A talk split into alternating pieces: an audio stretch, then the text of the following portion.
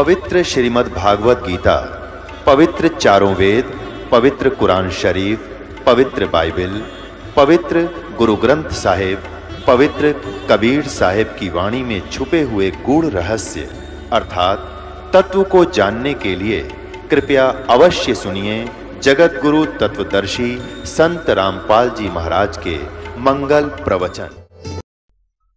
अब नल और नील में ऐसी श्रद्धा बन गई वो उन सत्संग में आने वाले रोगियों का अंधे लूले लंगड़ों की बहुत सेवा किया करते थे।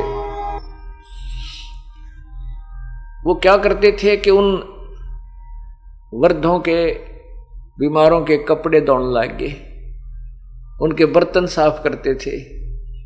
क्योंकि समागम ऐसा था वो अब उसमें ऐसी व्यवस्था होती थी अपने अपने कटोरा, गिलास या थाली साथ ले जाते थे कटोरे।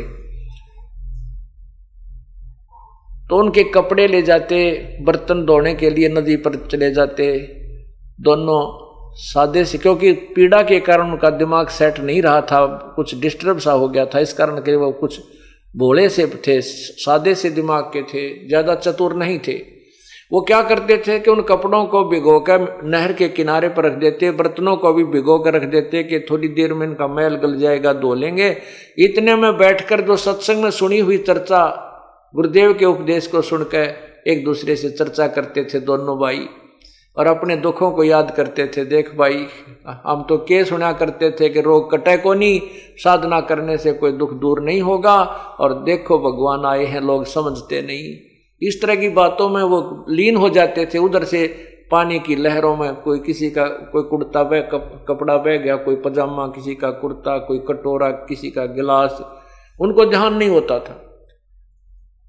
वो जो भी वो कपड़े सामान वो ले गए थे शेष बचा हुआ धो धा के वापस आ जाते। अब वो वहाँ रख देते ले भाई अपने अपने छांट लो।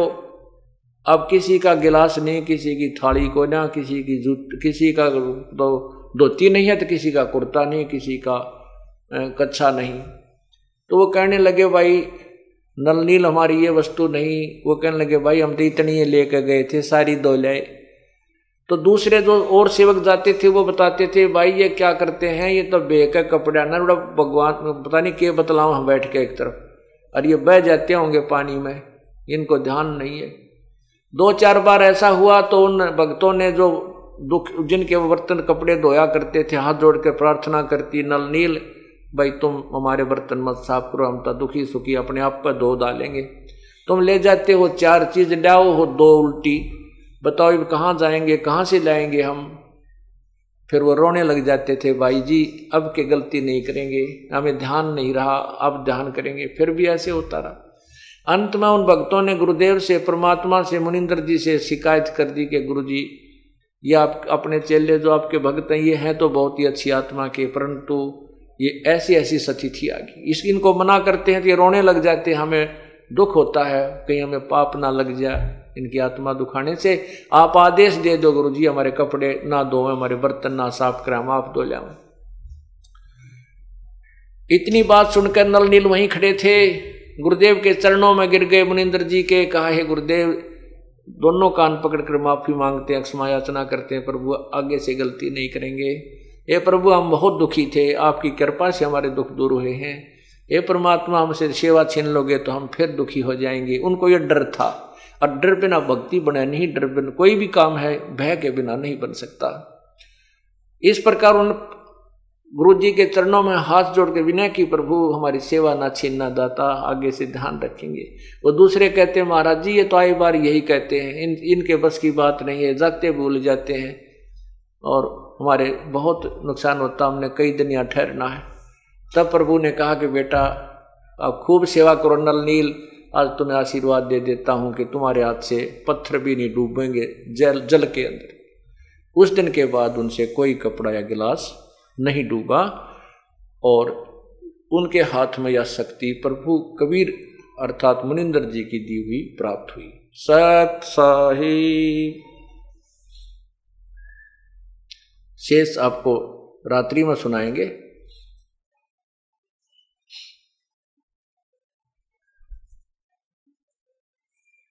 जैसा कि आपने सुबह के सत्संग में सुना था कि नल और नील को वो शक्ति कैसे प्राप्त हुई, जिससे उनके हाथों से जल के ऊपर भारी से भारी वस्तु अर्थात पत्थर भी तैर जाते थे।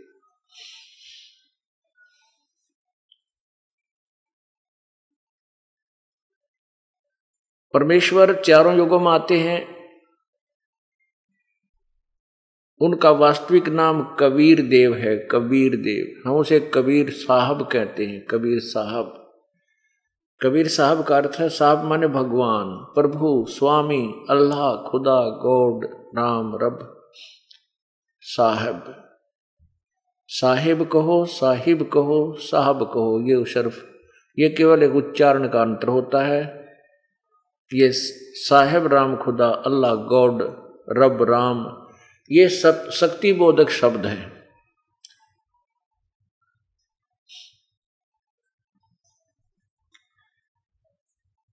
आप सुन रहे हैं परमात्मा की, उस पूर्ण परमात्मा की महिमा, वो त्रेता युग में आए थे। किस नाम से आए थे? मुनिंद्र ऋषि के नाम से। नल नील को शरण में लेने के उपरांत मुनिंद्र ऋषि के रूप में परमेश्वर जगह जगह जाकर के अपने प्रवचन किया करते थे, अपने तत्व ज्ञान का प्रचार करते थे। इसी कर्म के अनुसार एक दिन श्रीलंका जहाँ का राजा रावण था, उसमें परमेश्वर चले गए। श्रीलंका के अंदर एक चंद्र विजय नाम का भाट था। उसके पुत्र पुत्र वधु पौत्र, पौत्री, ये कुल मिलाकर सोलह सदस्य थे।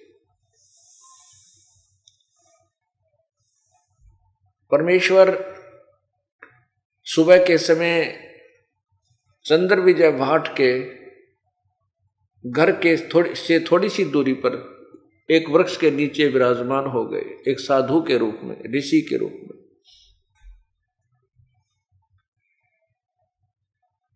चंद्र विजय भाट सुबह सुबह फ्रेश होने के लिए गया था, जब वो आ रहा था, उसने देखा कि एक महापुरुष एक वृक्ष के नीचे विराजमान है। उन्होंने चंद्र विजय ने मुनिंदर जी परमेश्वर के चरण छुए और प्रार्थना की कि हे रिसीवर, आपके दास का ये मकान बिल्कुल साथ में है, एक बार चरण रखिए। हमारे घर को अपने श्री कमलों से, श्री चरण कमलों से पवित्र कीजिए। परमात्मा तो गए इसी उद्देश्य थे, से थे। उन्होंने कहा अच्छा भाई, कहाँ है तेरा मकान के ये साथ वाला ही है? परमात्मा ने वहाँ प्रवेश किया। दो तीन चार दिन तक वहाँ रहे, अपने तत्व ज्ञान का प्रचार किया। श्रीलंका का राजा रावण था।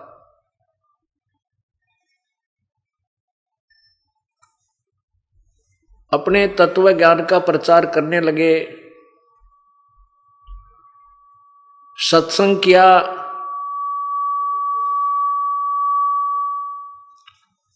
चंद्र विजय ने बहुत ध्यानपूर्वक परमात्मा की वाणी को सुना। श्रीलंका का राजा रावण भगवान शिव का उपासक था। तमोगुण भगवान श्री शिव का उपा, उपासक रावण था।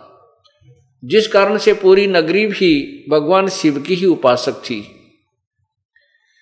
इसीलिए चंद्र विजय को तत्व ज्ञान एक बार तो गले नहीं उतरा। बार बार बहुत बार प्रश्न किए, परमात्मा ने परमाणु सहित वो ज्ञान दिया।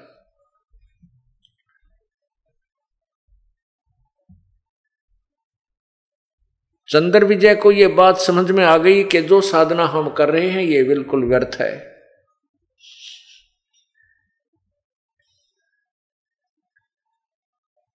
तत्व ज्ञान को समझकर चंद्र विजय ने उपदेश ग्रहण किया।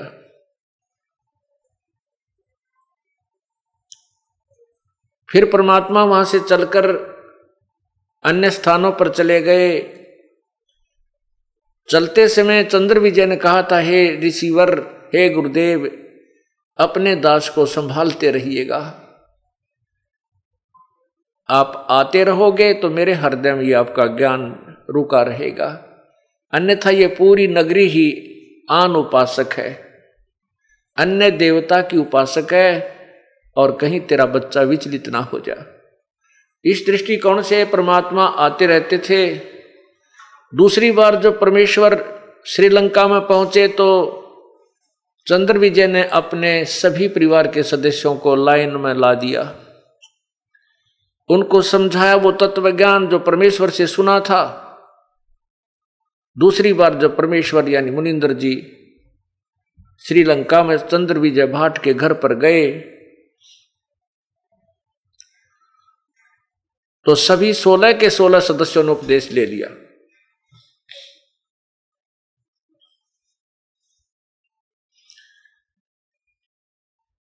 अब चंद्र विजय भाट जो है राजा रावण के घर में, राजा रावण के दरबार में जाता था।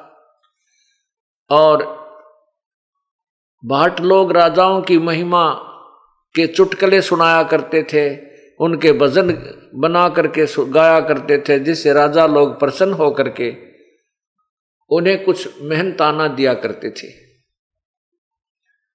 इसी प्रकार चंद्र विजय की पत्नी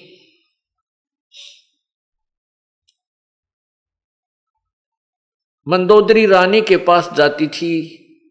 उसको ऐसे ही अच्छे बुरे चुटकले सुना करके हंसाया करती थी प्रसन्न किया करती थी और जिस कारण से उसको भी कुछ मेहनताना मिल जाता था। अब परमात्मा दूसरी बार फिर चंद्र विजय के घर लगभग एक हफ़्ता रुके। सभी सदस्यों ने और चंद्र विजय की रानी करमवती ने भी, चंद्र विजय की पत्नी करमवती ने भी बहुत ही ध्यानपूर्वक तत्व ज्ञान को समझा, सृष्टि रचना को घोट लिया। अब पहले तो मंदोदरी के पास जाकर के वो करमवती ऐसे बेउदे श्लोक सुनाया करती थी, अच्छे बुंडी अच्छे बुंडे चुटकले सुनाया करती थी। रानी को हंसाया करती थी। अब वो कर्मवती मंदोदरी को ये अमृत ज्ञान सुनाने लगी, सृष्टि रचना सुनाने लगी। परमात्मा के द्वारा बोली वो अमृत वाणी सुनाने लगी, जो आत्मा का आहार है, आत्मा को जो खींचती है, जो परमात्मा की वाणी है, बोली है। कुछ दिनों के बाद मंदोदरी रानी को बड़ा इंटरेस्ट आने लगा। और वो कहने लगी, है कर्मवती, ऐसा निर्मल ज्ञान, ये ऐसी बढ़िया बातें तेरे अंदर कहाँ से भर गई तू तो निरा गंध भरे फिरे थी। शुभ बोलना तो तेरा, तेरे को जो है ना, कभी गंवारा नहीं हुआ। और ये अमृत ज्ञान तुझे कहाँ से प्राप्त हुआ? कर्मवती ने कहा कि, हे रानी, हमारे भगवान आते हैं, हमारे गुरुदेव आते हैं। उन्होंने हमारे ये, हमारे को ये अमृत ज्ञान सुनाया है और वो पूर्ण परमात्मा है, सारी सृष्टि के रचनहार है। पूरी कहानी सुनाई के तीन गुणों की भक्ति में ये भूल रहा संसार, कह कबीर निज नाम बिना वही कैसे उतरे पार? अब मंदोदरी ने कहा कि कर्मवती, अब के तेरे गुरुदेव आवे तो मेरे पास बुला कर लाना।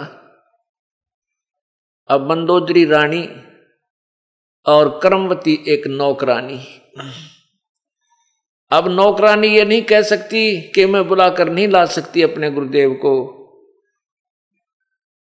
सत्संगियों यानी उपदेशी का बोलना भी विधिवत होता है, उसका बैठना भी शिष्टाचार से होता है। चलना फिरना भी उसका एक शिष्टाचार से होता है। ज्ञान को सुनकर के कर्मवती ने कहा कि आपकी आज्ञा सरोधार्य है रानी, परंतु मेरी एक अर्ध है। कहते हैं, संत को बुलाना नहीं चाहिए, संत के पास स्वयं जाना चाहिए। वैसे जो आप आज्ञा दोगी, मुझे सिरोधार्य है और आपकी आज्ञा का पालन करूँगी। अपने गुरुदेव से मैं अर्ज़ कर दूँगी। हमने सुना है कि संत को बुलाना नहीं चाहिए स्वयं उनके चरणों में जाना चाहिए।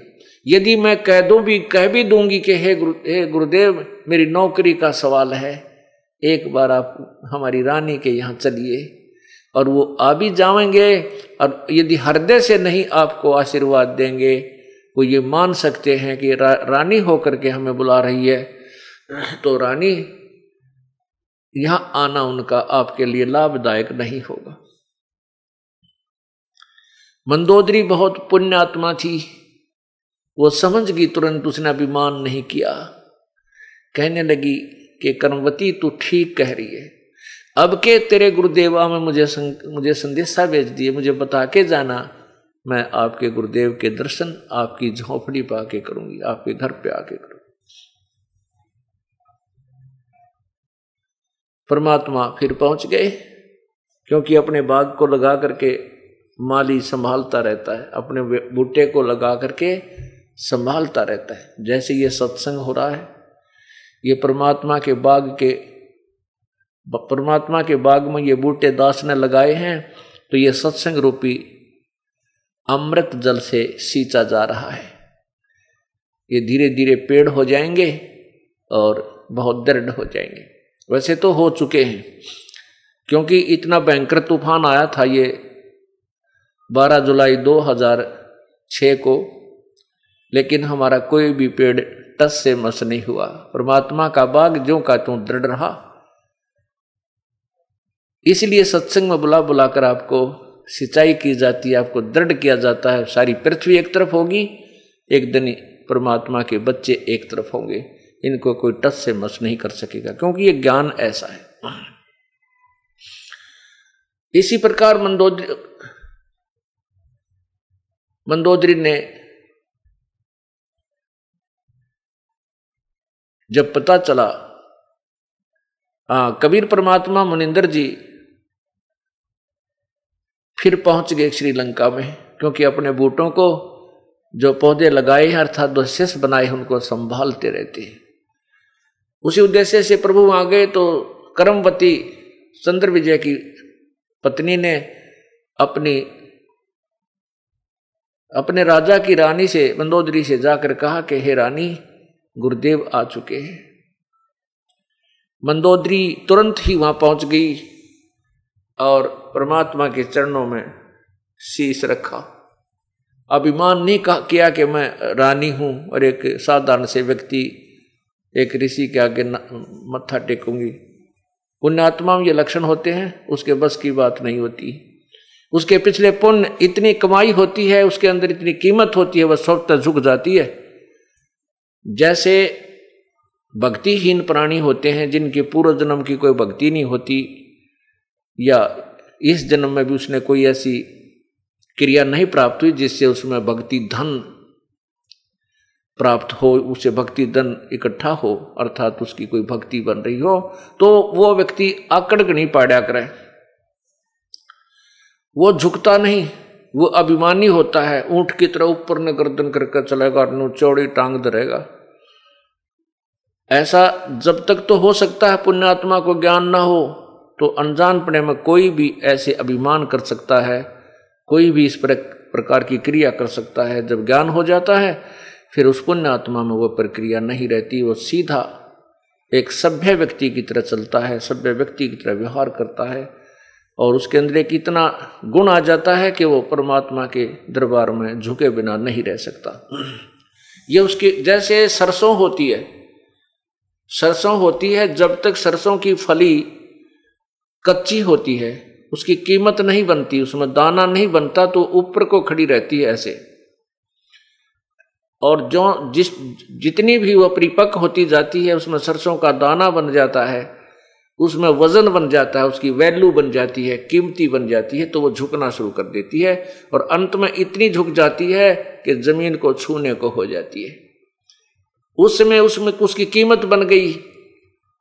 सरसों के दाने उसमें भर गए फलियों में, वो कीमती बन गई।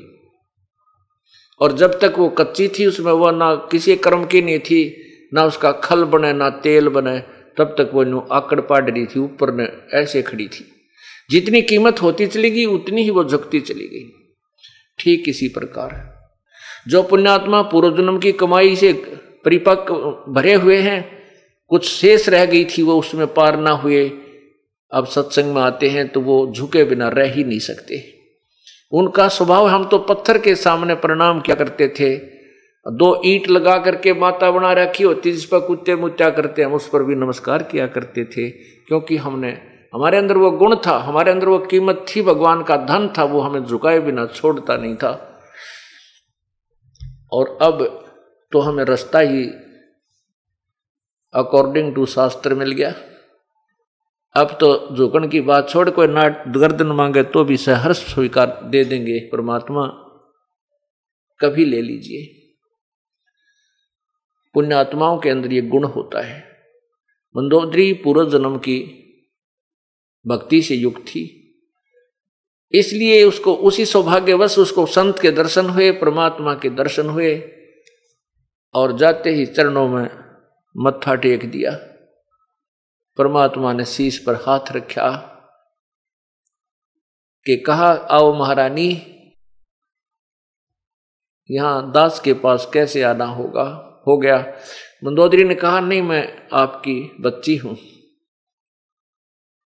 मैं आपके बच्ची हूँ और हे प्रभु, मैं आप का ज्ञान सुनना चाहती हूँ। प्रभु ने दस बीस मिनट, आध घंटा उसको सत्संग दिया पुण्य आत्मा थी, क्योंकि पहले वो कर्मवती से बहुत कुछ सुन चुकी थी। और फिर सामने परमात्मा बैठे, पुण्यात्मा चूकते नहीं, फिर तुरंत ग्रहण कर देते हैं। मंदोदरी ने उपदेश ले लिया। उपदेश लेने के बाद वो फिर जो ज्ञान परमात्मा से सुना था, कर्मवती से सुना था, परमात्मा द्वारा बताया हुआ, उसको स्वयं भी ग्रहण कर लिया। इस तत्व ज्ञान के अंदर एक और खासियत है कि जिसमें प्राणी स्वयं इस ज्ञान से पूर्ण परिचित हो जाता है, फिर उसके अंदर एक ऐसी प्रेरणा बनती है कि भाई को भी बता दूँ, बहन को भी बता दूँ, रिश्तेदार को भी बता दूँ, कोई मिला दोस्त, मित्र, उसको भी सुना दूँ, सहेली को भी सुना दूँ, इसका भी कल्याण हो जाए। इसी दृष्टिकोण से मंदोदरी ने अपने देवर विभिक्षण से ये तत्व ज्ञान सुनाया। विभिक्षण ने कहा कि मंदोदरी, आप तो डांडी मारगी, आप अकेली नाम ले आई, मुझे क्यों नहीं बताया आपने? मैं भी परमात्मा के दर्शन करता और उपदेश ले लेता। मंदोत्री ने कहा कि फिर कभी प्रभु आएँगे तो मैं अवश्य आपको बताऊँगी। परमात्मा ने फिर जाना ही था। जाते ही विभीषण ने कोई आनाकानी नहीं करी और चरणों में शीश रख दिया परमेश्वर के उपदेश ले लिया।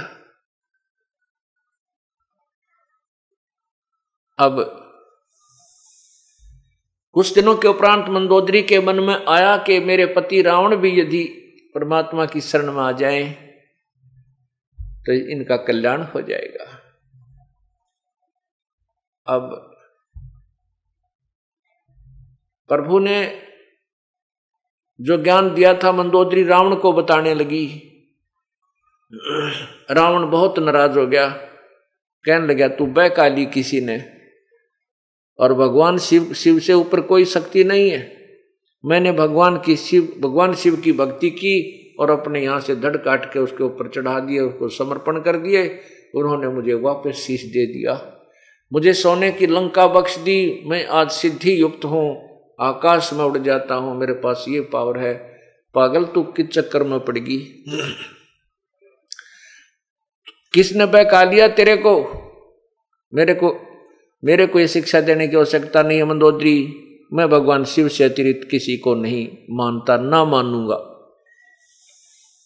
अब यहाँ परमात्मा उदाहरण देते हैं कि एक कोयल पक्षी होता है, कोयल। और कोयल जो मादा है वो अलग से घोंसला बना करके अंडे नहीं देती, बच्चे नहीं उत्पन्न करती, क्योंकि कौवे जो होते हैं, वो कौवे और कौवी, उस कोयल के अंडों को खा जाते हैं। वो उनको सफल नहीं होने देते, उनमें से बच्चे उत्पन्न नहीं होने देते।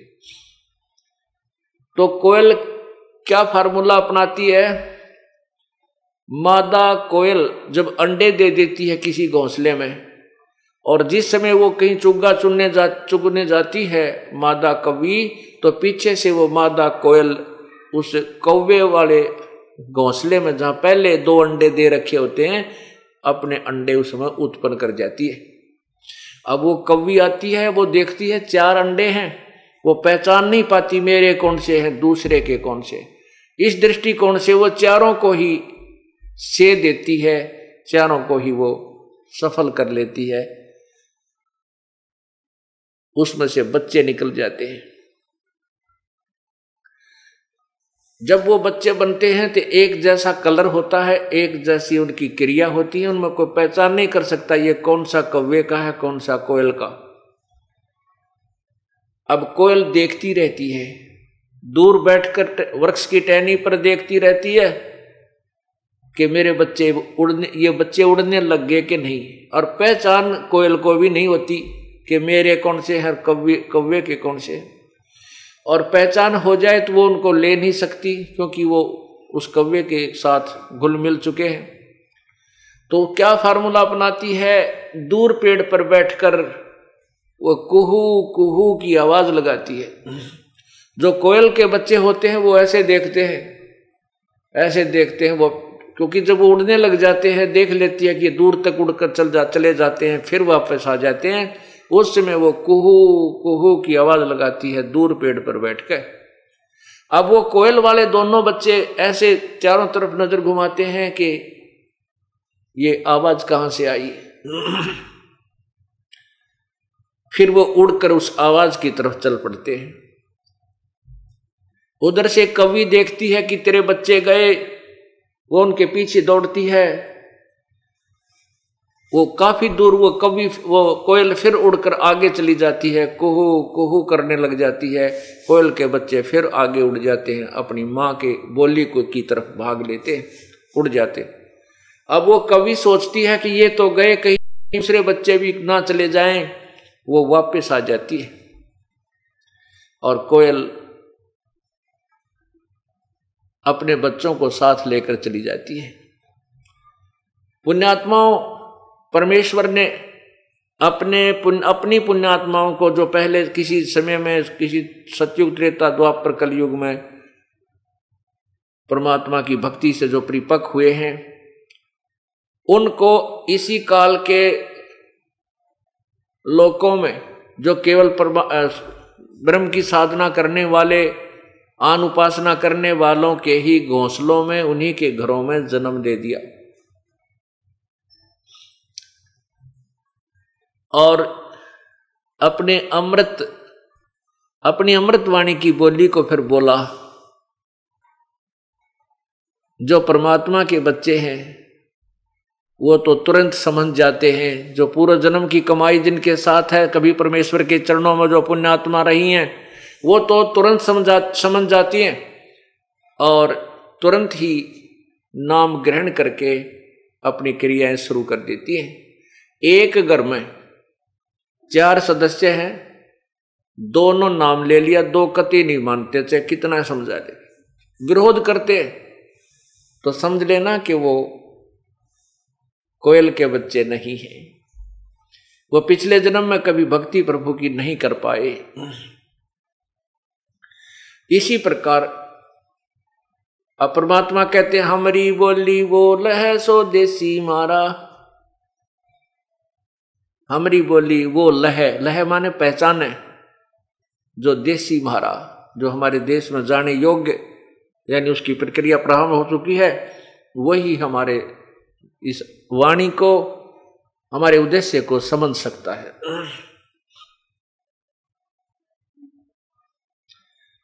अब रावण नहीं माना।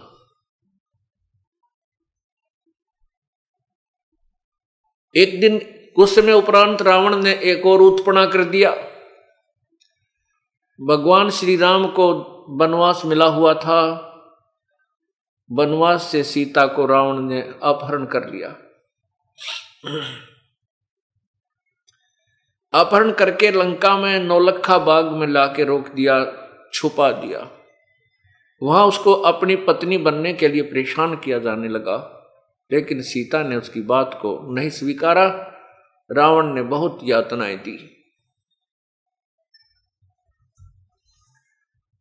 एक दिन परमात्मा फिर चले गए लंका के अंदर।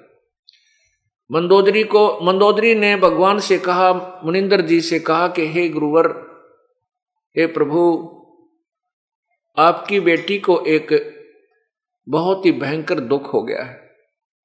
परमात्मा ने पूछा, क्या कष्ट आ गया बेटी? मंदोदरी ने कहा कि मेरे पति ने, मेरा पति किसी औरत को उठा लाया है और उसको नौ लखा बाग में बंद रखा, कर रखा है। वो उसको पत्नी बनाना चाहता है। ये प्रभु, आप किसी प्रकार इसको समझा दो, यो गलत काम ना करे और आपके चरणों में आ जावे। परमात्मा ने कहा, बेटी ये जो औरत है, जिस स्त्री को ये उठा के लाया है, ये साधारण स्त्री नहीं है। ये लक्ष्मी का अवतार है और रामचंद्र जी जो हैं, ये विष्णु अवतार हैं। रावण ने तो अपने पैर पर कुहाड़ा मार लिया। बेटी इसने कह दे कि तुरंत इसको वापस दे आवे। सीता को वापस देकर अपनी भूल की, अपनी भूल को स्वीकार कर ले, क्षमा याचना कर ले। संत दयालु होते हैं। श्री राम बहुत दयालु हैं, वो माफ़ कर देंगे। मंदोदरी ने बहुत समझाया, लेकिन रावण नहीं माना। रावण कहने लगा, तू मुझे क्या डराती है? मैं दो मस्करे जंगल में फिरते हैं। तू उनको भगवान कहती है। मैंने तैतीस करोड़ देवताओं को बाँध कर अपनी कैद में डाल रखा है। और मेरे पुत्र मेघनाद ने देवताओं के राजा इंद्र के साथ युद्ध करके उसको पराजित करके उसकी पुत्री के साथ विवाह कर रखा है। एक कायर औरत तो मुझे क्या शिक्षा देती है? इन दो जंगली लोगों से मुझे डराती है इनको भगवान बताती है। मैं इस सीता को वापस नहीं दूँगा। मंदोदरी ने परमात्मा से कहा हे पति हे परमेश्वर मेरे पति देव को एक बार आप अपने मुख से समझा दो, यदि वो नहीं मानेगा तो फिर मैं विधवा भी हो जाऊँगी, मुझे दुख नहीं होगा। परमात्मा ने कहा, बेटी, ठीक है, जाता हूँ, बाकी इसकी बुद्धि विनाश काल होने से विपरीत हो चुकी है।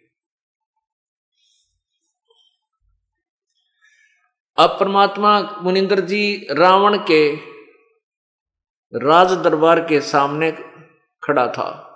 खड़े हो गए। पहरेदारों से कहा कि, भाई, मुझे राजा से मिलना है। मेरा संदेशा भिजवा दो। पहरेदार कहने लगे, ऋषि ऋषि जी, हमसे नाराज़ मत होना। हमारे राजा का दरबार लगा हुआ है। कोई सीक्रेट मीटिंग चल रही है। इस समय अंदर का संदेशा बाहर तो आ सकता है, बाहर का संदेशा लेकर दूत अंदर नहीं जा सकता।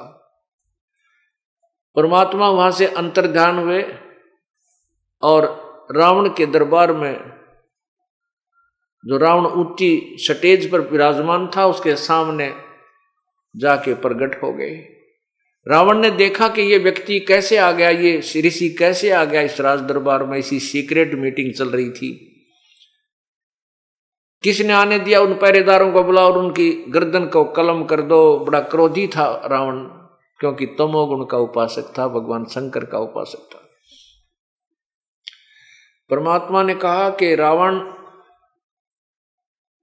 आपके पहरेदारों ने मुझे मना कर दिया था। उन्होंने बाहर से लॉक लगा रखा है, अंदर आने का कोई रास्ता नहीं है। रावण ने पूछा, फिर आप कैसे आए? प्रभु ने कहा कि मैं ऐसे आया अंतर्दान हो गए, अदृश्य हो गए और फिर प्रकट हो गई कि मैं वहाँ से अंतर्ध्यान होकर तेरे दरबार के अंदर प्रकट हो गया हूँ, मैं ऐसे आ गया। अब रावण ने देखा कि तो कोई संत है, सिद्धि युक्त है, शक्ति है इसमें, कुछ थोड़ा सा नरम हुआ, बोला कि क्या काम आया है, बता मुझे। परमात्मा ने कहा कि रावण, जिस देवी को तू उठा लाया है ये आम स्त्री नहीं है। ये लक्ष्मी का अवतार है, श्री राम विष्णु रूप जो श्री राम जी आए हुए हैं, विष्णु, ही समझो, और इस सीता को वापस देकर अपनी जीवन, अपने जीवन की भीख मांग ले। रावण एकदम क्रोधित हो गया, और ऊँची स्टेज से जंप लगाया, नीचे कूद गया, तलवार निकाल ली।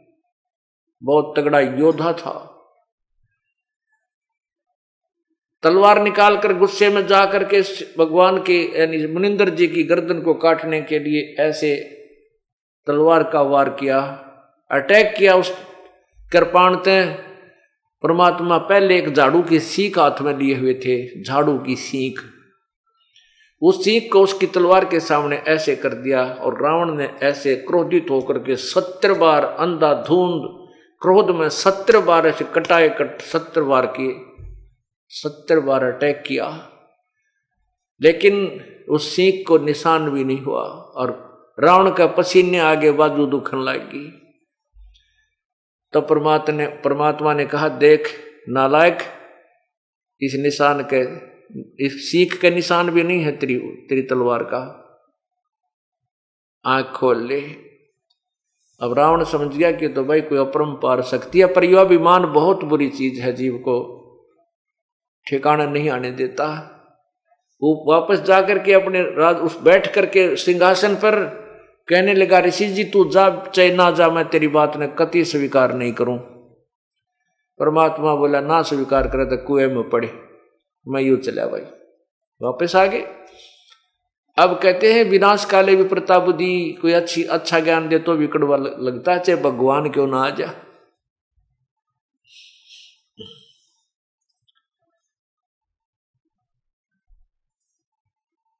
अब परमात्मा ने आकर कहा, बेटी, मैंने तो जो कहना था कह दिया, लेकिन ये मानने को तैयार नहीं है। अब इसके बाद मैं भी इसको कोई सलाह, राय नहीं दूँगा। मंदोदरी कहने लगी, हे गुरुदेव, अब मैं निश्चिंत होगी। अब यो मरो चाहे जीवो। मेरा जो फ़र्ज़ था पत्नी रूप में, मैंने इसका अन्न खाया है, इसके साथ रही हूँ। मेरा फ़र्ज़ बना था कि मैं इसको कोई अंतिम सांस तक इसके जीवन की भीख मांगू। अब ये नहीं मानता है तो प्रभु, यू मर जाएगा मैंने कति दो, मुझे दुख नहीं होगा। उस समय जब ये मीटिंग चल रही थी, प्रभु वहाँ प्रकट हुए, विभिक्षण भी विद्यमान थे। विभिक्षण ने आकर मंदोदरी से बताया कि आज तो गुरुदेव मार दिए होते भाई ने। लेकिन ये तो अपरंपार शक्ति है उनके सीख को भी कोई निशान नहीं पड़ा। और रावण ने सत्तर बार अटैक किया, तब फिट्टे मुँह होकर वापस जा बैठा। विभीषण भी बहुत समझाता था रावण को कि भाई, जो साधना आप कर रहे हो भगवान, श्री शंकर भगवान की, ये पूर्ण नहीं है। मुनिंद्र जी पूर्ण परमात्मा है इन गुरुदेव से आप उपदेश ले लीजिए लेकिन रावण ने नहीं मानी। और अपनी लंका का नाश करा लिया। अब उधर से क्या होता है कि सीता जी की खोज शुरू हुई। भाई कौन ले गया, कहाँ गई? ऐसे ढूंढते ढूंढते बहुत समय उपरांत हनुमान जी की ड्यूटी लगाई के तू श्रीलंका में देख करा। हनुमान जी लंका में गए तो भगवान श्री राम ने अपनी एक रिंग दे दी, सोने की, यानी अंगूठी छाप दे दी कि ये अंगूठी आप सीता को दिखाओगे तो सीता आपको मेरा अनुचर मानेगी, अन्यथा तेरे को रहस्य नहीं बताएगी। अब हनुमान जी ने आकाश मार्ग से जाकर के लंका में, अब लंका में विराजमान हुए लंका में के उस नौलखा बाग में पहुँचे। वहाँ एक छोटा सा रूप बना करके एक वृक्ष पर बैठ गए जहाँ पर सीता सीता जी विराजमान थी। छोटा सा रूप बनाकर ऊपर बैठ गए वृक्ष पे।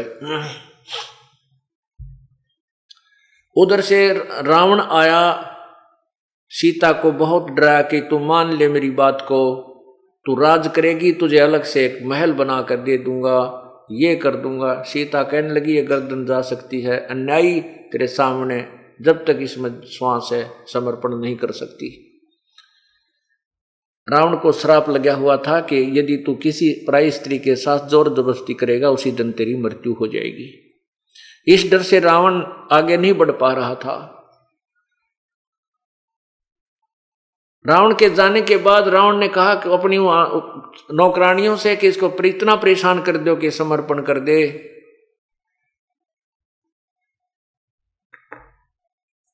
उसके बाद उन नौकरानियों ने भी सीता को बहुत तंग किया। हनुमान जी सब दृश्य देखते रहे। फिर उनको यह दृढ़ विश्वास हो गया कि यही सीता है। तब उसने ऊपर से, हनुमान जी ने ऊपर से वो छाप डाली, अंगूठी डाली। अब सीता जी ने देखा, ये तो श्री राम की, मेरे पति की अंगूठी है। ऊपर देखा तो एक वानर बैठा है। अब सीता जी को विश्वास हो गया कि तेरे पति को जंगली वानर जानवरों ने खा लिया। अरे बन, इस बंदर का हाथ अंगूठी लागी उठाए फिर था यो यहाँ गिर गई। श्री राम मर चुका है। तब उसने ऊपर की तरफ़ कहा रे वानर तने तो और न जख्म के ऊपर नमक डाल दिया। मैं पहले बहुत दुखी थी अरियो संदेशा और ले आया कि तू श्री राम मर गया। तो वानर नीचे उतरे, हनुमान जी नीचे उतरे अपना ओरिजिनल रूप बनाया और कहा, माता, श्री राम नहीं मरे हैं। मैं उनका दूत हूँ, मेरा नाम हनुमान है और मैं ही उनकी अंगूठी लेकर के आया हूँ। उन्होंने कहा था कि छाप आप दिखाओगे तो सीता आपको स्वीकार करेगी कि तू मेरा दूत है। तब सीता जी ने कहा रे निकम में मतलब डरा दी थी तने यू के करया कहने लगे माता जी मेरे को श्री राम ने आपको लुआ लुआ लाने के लिए भेजा है। आप मेरे साथ चलो। बैठो मेरे कंधे पर। अभी माता जी को परले पार छोड़ दूँगा। सीता बोली, भाई नो ना चालू मैं। जब तक इस दुष्ट का अंत नहीं होगा, इतना मैं इस, यहाँ से नहीं जाऊँगी। ढंग से चालूँगी मैं, ऐसे नहीं जाऊँगी। मरूं चाहे जीऊं मैं। अब हनुमान जी भी मान गए, भाई, बात तो ठीक है। सबक भी इसको सिखाना चाहिए। तो हनुमान जी ने कहा, माता जी, मुझे भूख लगी है। सीता बोली, भाई, इस बाग में तोड़ के भी फल मत खा लिया हनुमान ने मेरी पिटाई होगी मुझे इतना विवश किया हुआ है कि मैं तोड़ के फल नहीं खा सकती। कोई अपने आप गिर जाए तो इन तोतों का पक्षियों का झूठा या वैसा उसको मैं खा सकती हूँ। और भाई, तोड़ के फल मत खाइए, हनुमान। यहाँ जो पड़ा उसने खा लिए भाई। चाहे भूखा रही है चाहे प्यासा। हनुमान जी को बड़ा दुख हुआ। क्रोध आया कि देख, कितनी दुखी कर रखी है हमारी माता को। फिर तो पहलवान था के डटे डटे था। पहले तो खूब फल खाए। नो, एक ब पकड़े, खूब तोड़ तोड़ के फल खाए। नौकरों ने आकर फिर कुछ खाए, कुछ तोड़ ताड़ के वो फल, वो वृक्ष तोड़ के गिर दिए, कुछ पकड़ पकड़ के वृक्ष पाड़ कर समुद्र में फेंक दिया उधमस तार दिया। अब नौकर आए वह गढ़ दिए। वो रावण के पास गए तो रावण सेना लेकर आए, उसका बेटा गढ़ दिया। और खूब सोने की अलंका वलंका भी जड़ा जड़ू के तो वापस आ गए। वापस आते समय सीता जी ने कहा कि हनुमान ये मेरा कंगन ले जा, सोने का कंगन ये कड़ा पहना करती हैं बहने। और सोने का कंगन ले जा, इस कंगन को दिखाएगा तो हनुमान श्री राम तुझ पर हनुमान विश्वास करेगा। नहीं तो तेरे पर विश्वास नहीं करेगा कि तू मेरी खोज करके आए क्योंकि यहाँ तुमने, यहाँ पर सेना भी लानी है, युद्ध भी करना है। जब तक दृढ़ विश्वास श्री राम को नहीं होगा, वो यहाँ नहीं पहुँचेंगे। हनुमान जी ने वो कंगन हाथ में ले लिया। और वहाँ से वापस छलांग लगाई।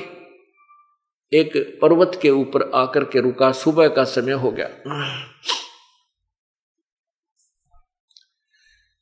अब सुबह का समय था, हनुमान जी फ्रेश फ्रूश होकर के आया, फिर सोचा, अब स्नान कर लू इस तालाब में।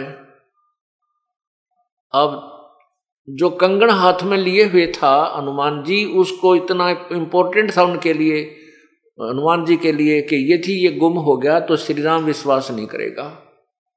और मेरी बात पर अविश्वास हो जाएगा। इसलिए उसने एक पत्थर की टुकड़ी पर वो कंगन रख दिया। स्नान करने के लिए जो ही तालाब में प्रवेश किया, एक नज़र जैसे सर्फ की मणि पर होती है, ऐसे हनुमान जी की एक दृष्टि उस कंगन के ऊपर थी। इतने में एक वानर आया उस बंदर ने वो कंगन उठाया और भाग लिया। हनुमान जी भी बिना नहाए नुए उसका पीछे भाग लिया। ताकि वो निकम्मा ठा ले गया और इसको इसने यदि समुद्र में फेंक दिया तो मेरी सारी कमाई खत्म होगी, मेरा तो सारी, सभी प्रयत्न मेरा व्यर्थ जाएगा। अब और तेज़ी से दौड़ा तो वानर ने वानर ने एक ऋषि के आश्रम में प्रवेश किया। वहाँ एक घड़ा रखा था मटका। उस घड़े में वो कंगन डाल दिया और आगे को भाग गया। जब हनुमान जी ने देखा कि वानर ने वो कंगन मटके में डाल दिया तो सुख की सांस ली कि मटके में तो तमाम ठा लूँगा, अब कहीं नहीं जाता। धीरे धीरे फिर उस मटके के पास गढ़े के पास गया, जाकर देखा तो वो घड़ा उन कंगनों से भरा था, एक जैसे सेम टू सेम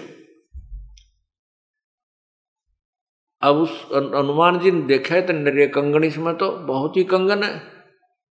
सामने देखा तो एक ऋषि बैठे थे। अब हनुमान जी ने जाकर के उस ऋषि को प्रणाम किया।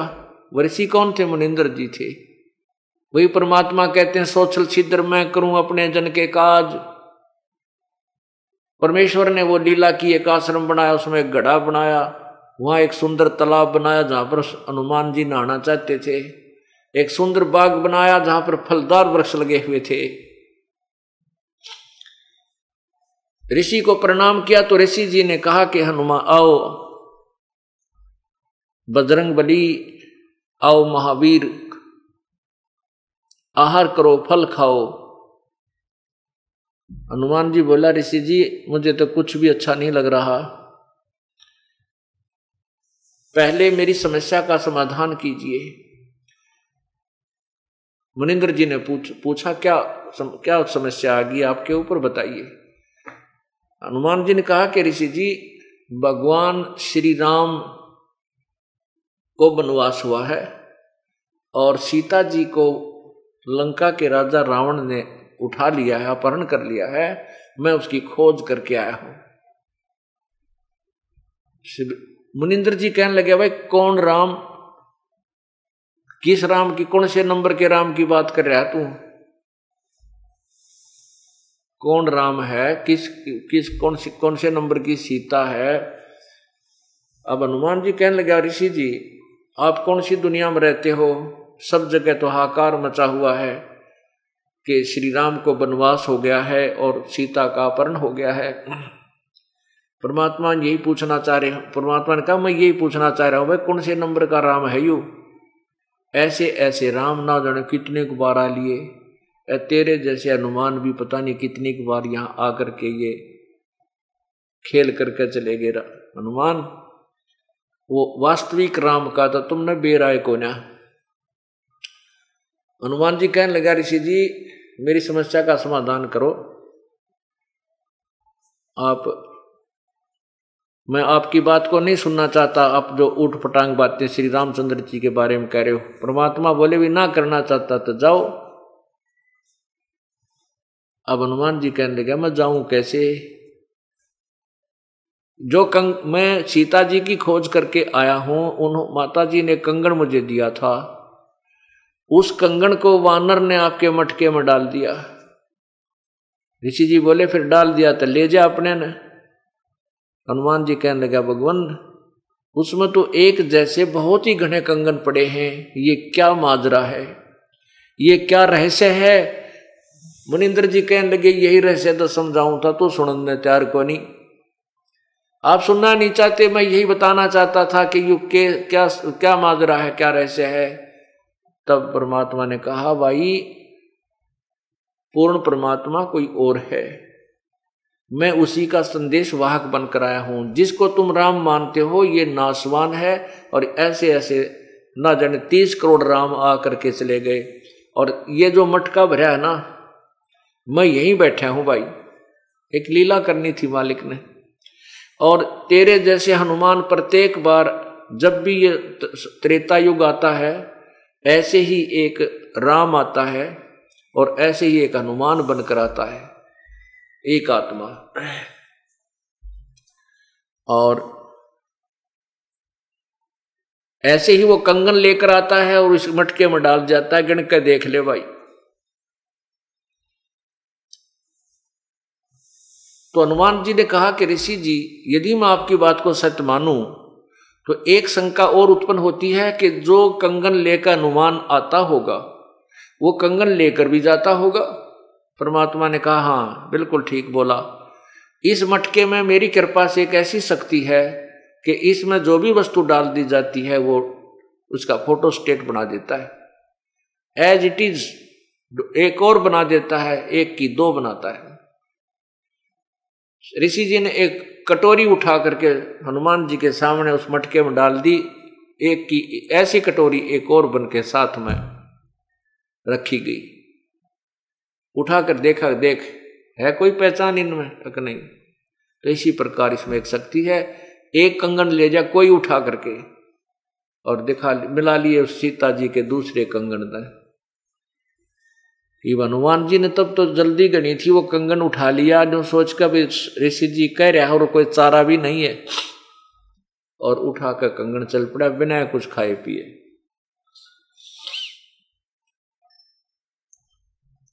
अब वो कंगन जाकर के श्री राम को दिखाया।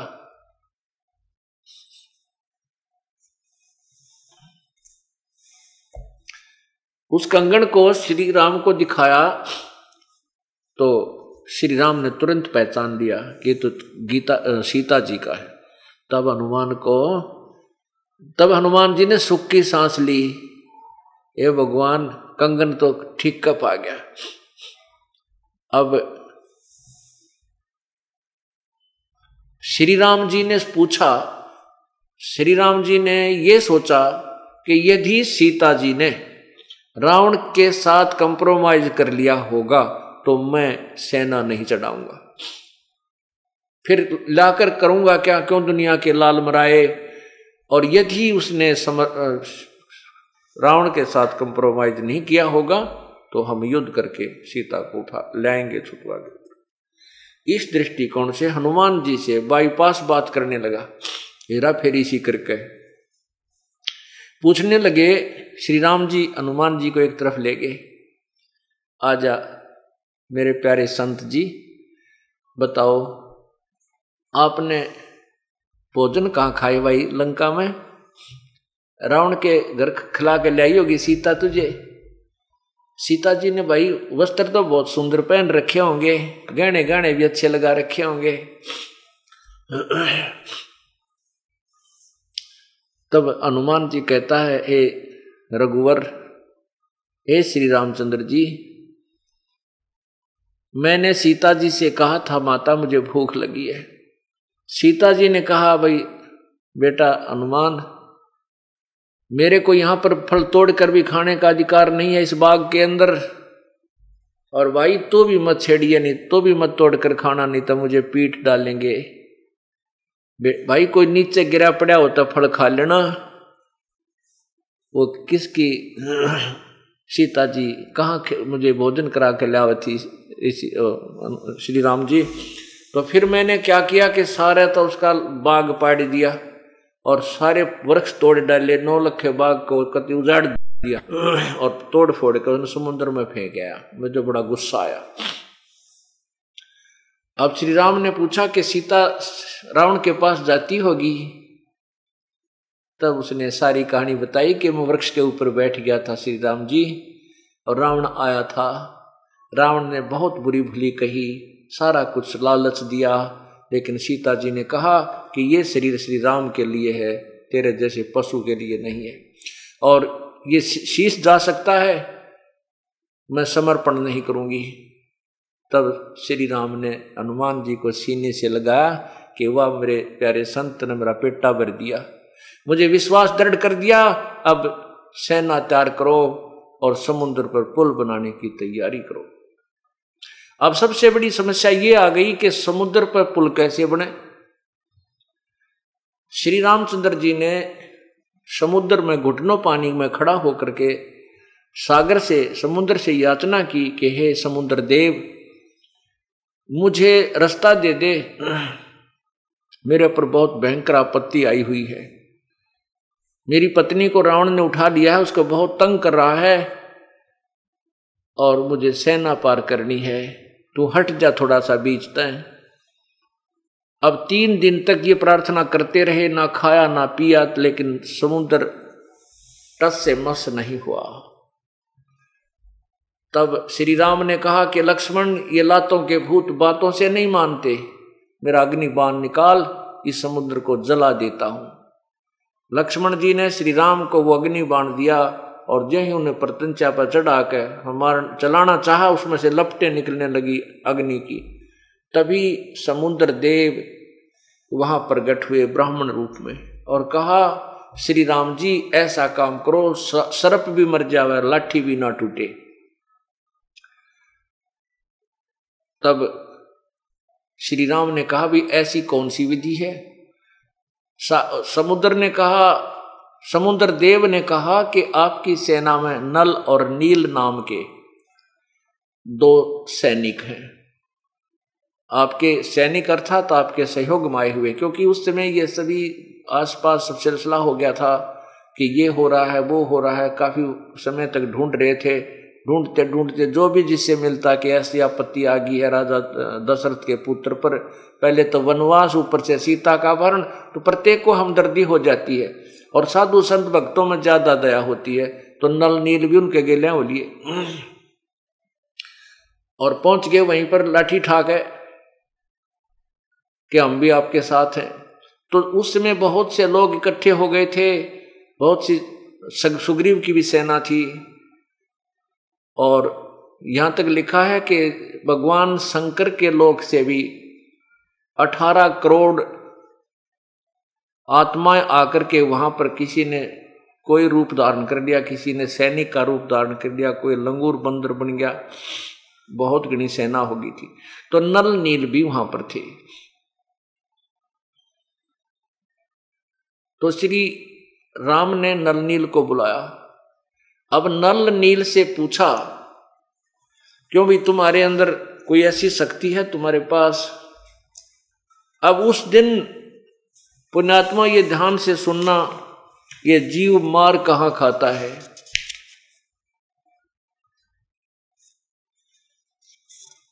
अब नल नील ने सोचा, आज तुम्हारी महिमा प्रभुता बनेगी। आज श्री राम भी फेल हो लिए अनुमान भी फेल, अंगद भी फेल और सुग्रीव सुग्रीव भी फेल, आज तुम्हारी महिमा बनेगी। तुम्हारे हाथ में पावर है और पत्थर तर जावेंगे। तो श्री राम ने कहा, क्यों भी तुम्हारे तुम्हारे हाथ में कोई ऐसी शक्ति है? तब नल नील ने कहा कि हाँ जी